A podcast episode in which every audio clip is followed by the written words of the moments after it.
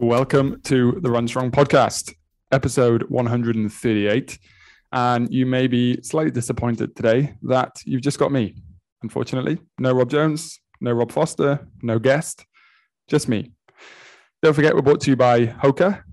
And today, you will also probably want to go and check out our other friends at Precision Fueling and Hydration.com because today's show, I'm going to quickly, I mean, quickly talk to you about training in the heat. It's obviously something that's very prevalent for us here right now in Dubai, but the UK. I also hear you're going through a heat wave. It gets pretty hot uh, in the US in the summer, and we've got a couple of other listeners who all deal with heat all around the world. So today, I'm going to give you one really handy tip for dealing with heat, and then I'm going to chuck a load of resources at you that you can go away and think of it as homework if you like. And if you've already listened to it or read it, then don't read it again if you know it all. But you might want a bit of a reminder, and you can just even one sentence in a show that you might have heard before might help you just to rethink, oh, yeah, I'm not doing that this year. Maybe I should be because that's what I did last year, and it can help you again. So, coming up is my top tip for dealing with the heat. Alrighty, so as you guys know, I love a bit of evidence based practice. And today I'm going to share with you a study that was done last year for the athletes who are competing in Tokyo 2020, which happened in 2021, which is nice and confusing. Now, there's a couple of reasons I really like this study. The first one is it's a mixed, so they've they've used a, a mix method plus a singular method and then a controlled method. So um, I'm going to come back to that in a minute, but that's one reason, which is always a good sign. The other reason is they actually used hot temperatures. Now, sometimes when we're looking at exercising in the heat, uh, anything above around 20 to 23 can be classed as hot conditions. And sometimes some studies, they use conditions that are maybe only about 24, 25 degrees. As we know here in Dubai, that's winter temperatures. Um, this study uses 38 degrees. So we're getting hot, um, which is very, well, yeah, like I say, it matches the Dubai temperatures very well. Probably not going to see that in the UK, although I did, do think you did see 38, but we'll definitely see that in Dubai. And although we might not get the humidity match, it's still a very good number to go by and use as a reference point. Now, as I mentioned, these guys used a control, a mixed method, and a singular method.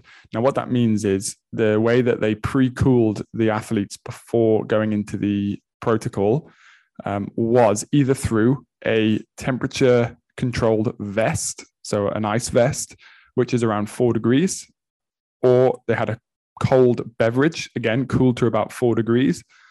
They're the singular methods, or they had uh, people taking both, which is their mixed method. And then obviously they had their control, which is where you do nothing. Um, you just do as you normally would prior to going and exercising in the heat. The protocol they used was a test to exhaustion at 80% of their VO2 max. So it's high intensity, um, quite difficult. And that's a good thing. That's what we're that's what a lot of people here, definitely at Track Tuesdays, sometimes Thursday runs, weekend runs, um, they won't be too far off trying to exercise at that pace still. So again, it's a good measure for us to look at.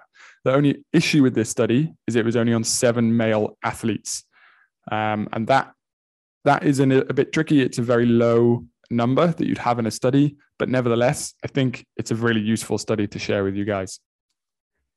Now, the other thing that you guys need to know if you're listening to this is why we cease exercise when we're in hot conditions. And it's not that we are putting ourselves into a point of danger, it's that we are stopping ourselves going to that point of danger. Your overall body temperature will be high in the end, but what actually stops you guys from exercising hard in the heat or brings you to a to a stop, let's say, when you, once you already are exercising, is the rate in which your temperature rises. So the, the temperature indexes within inside your body, if they suddenly shoot up really high, your body will start to pull you back to stop you going to a place that is harmful for you. This is where pre cooling can really have an effect. And that's what this study found. the pre-cooling mix method, the um, when when people did that, so they wore the vest plus ingested uh, an ice cold drink, they could go up to exhaustion of 10.8 minutes. So they held 80% of their VO2 max for 10.8 minutes. When uh, they didn't, so they were just control group, it was 8.4. So a two minute, just over a two minute difference, which is pretty big. That's an extra rep at track, and maybe an extra couple of reps at track. It's uh, maybe a half a rep on uh, Thursday runs, but nevertheless, it's still an improvement. And two minutes in running in that short space time is is pretty handy. So we need to listen up to this study, um, take on board what it says, and it may, you may have heard this before, but ingesting cold fluids helps to bring the core temperature or stabilize the core temperature for further. So it thinks it's not thinks it's colder than it is, but it's when you go into the hot temperature, it takes a little bit longer. There's a bit more lag, if you like, for your core temperature to start rising rapidly. So ingesting cold fluids, my favorite thing to do if you've got a NutriBullet, water in with an electrolyte mix and a little bit of ice, blend it, and then you've got like an ice slushy with some sodium in there as well, um, used from our friends at precisionhydration.com. You can then you're getting an intake, you're preloading your sodium, you are pre-cooling yourself inside, and obviously you're getting in hydration as well. So a lot of the time, that drink, if you can have that 30 minutes prior to you starting exercise, and it doesn't need to be a lot. It can be anywhere from 300 to 700 mils. So it's not like you're going in with a full stomach, but that can make a big, big difference for you. And again, that difference being that you're going to allow yourself to exercise a little bit longer before the stress of the heat kicks in. Now, the other method, the cooling ice vest, you could buy a cooling vest. They're available. Um, won't tell you which shops in case you go there and you can't get them properly, but have a look, Google it. You may have actually seen them recently. The, the riders in the Tour de France wearing them post stage. They stuck them on. Uh, a lot of research was done for Tokyo around this, and a lot of teams are using them more and more now, even on not so hot stages. But a cooling vest can work. Now, what we can do different that's not a cooling vest is you can get ice packs. So the like the normal ones that you buy from any pharmacy, stick them in the freezer through the night, and then when you pull them out, stick them around your neck, just at the bottom of your neck, um, and you could have another one maybe down in the lower lower back along your spine, or stick it on your front. Something that you can put on you, maybe while you're driving to your session, or just sit with while you're having your coffee before you go out for the run, and that helps to cool you down perceptually. So our perception of heat is another thing that gets us. So if we go outside and it's a fresh morning, it's a little bit chilly, uh, we feel, oh, this feels good, and you get going when you go outside and you're hit with a blanket of warmth, heat, humid, immediately you take a step back and perceptually go, oh, I'm not sure how I'm going to go in this.